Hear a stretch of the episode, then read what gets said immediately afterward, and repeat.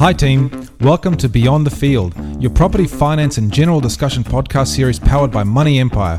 We're a team of financial advisors here to help you tick off your property and finance goals. When we say beyond the field, we mean this to be beyond whatever field you're used to. Money doesn't have to be scary. Buying a home doesn't have to be painful. And planning your financial future, whatever that may mean, doesn't need to be tough. That's why the content you're about to hear is designed to educate, inspire, and help you tick off your goals. If you don't have any yet, that's cool too. Our team have helped thousands of clients with their financial journeys over the last 10 years. Clients can be anyone from first home buyers, young folks trying to get a plan in place, or people with extensive property portfolios. We're Kiwis, but we're here to help people abroad too. By listening to this podcast, you're hearing the up to date information on all things financial. Sometimes, though, we can change it up and get guest speakers in. From industry leaders, legendary sports stars, local cafe owners, and stories of everyday people.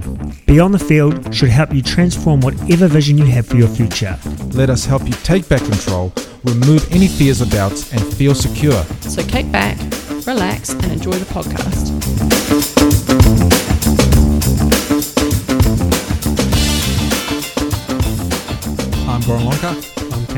I'm Mason Asiwa. and today we'll have a quick chat about a few sustainable ways how to renovate your home for all the property owners out there who are wanting it do wanting to do it on a budget. Isa, any tips out there? Well, if you've got a lot of leftover polystyrene, start insulating your floors. That is not a bad shout. That's a really good call. I've seen people do it. Um, it's quite common practice in Ireland. All leftover polystyrene is a great way to insulate your floors and walls, and I've seen people do it. Fantastic. I'll give you a little tip. I got a couple of quotes to build a deck at uh, our rental property. Three years ago, quotes came in between 15k and 20k. Nothing high, just not over a meter. Uh, the uh, granddad and myself went out to buy the timber and it cost us 1800 bucks. He was an ex-builder. So if you know anyone out there who's willing to dedicate the time and do it for a couple of boxes of beers, I'm sure they will be able to do that for you. Kane, what about yourself?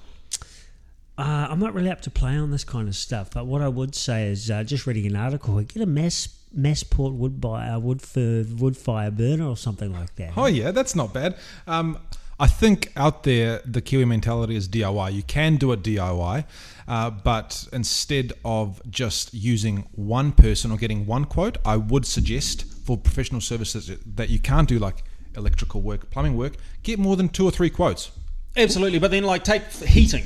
Let's use heating for an example. There is so many different and new arrays of heating out there. Some can be done on a budget. Some can be done from a green perspective. Um, you're talking about solar heating, solar panels, uh, the upfront costs, the longevity of it, um, the difference in diesel generators and diesel heating, like we see throughout Europe, compared to a gas fireplace on a, a 9 kg tank to a full-blown 42 kg tank. There's so many different ways out there, and so many different budgets that can be um, provided upon that it's got to suit you as a person, it's got to suit your beliefs, got to suit your budget, and then you take it from there. I've looked into solar and what the actual upfront costs is. You hear all the projections out there from your neighbours. Oh, my my um, power bill's only going to be sixty dollars a month, um, and you hear all these outrageous numbers. Then you actually get two to three to four quotes come in and the real projections around it, and it's not so simple. Um, there is quite a significant upfront cost. Chuck in a battery to go along with the solar panels, um, and it's a very significant cost.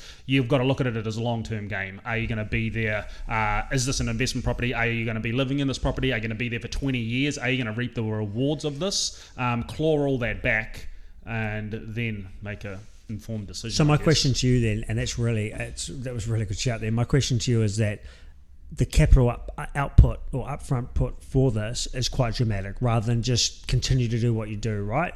So should there be around this? Should there be some type of subsidisation, or should there be some type of special finance for this type of stuff to encourage it because if it's me doing some renovations and you're looking at two quotes and you're looking at one being 100 grand and one being 50 grand more than likely if they're going to produce the same inc- uh, output for you you're going to go for the 50 grand one even though it's not not too great for the environment would that be correct Yep, yep. So you're talking about something similar, like um, a particular bank had an incentive out for obviously um, heating. They had an interest-free loan that can be paid off over say five years. yes i am going Fantastic. But I'll give someone a plug out there, and I've spent a lot of time on this doing DIY around the house. Is YouTube.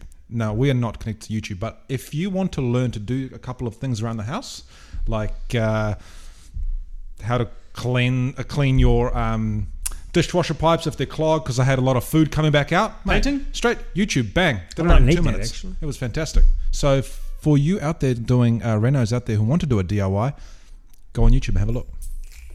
Hopefully, you enjoyed the podcast today. For more info on this podcast and a heap more, check us out on Beyond the Field on Instagram, Facebook, and LinkedIn. And hit the subscribe button. Take the reins of your future and feel empowered with Beyond the Field.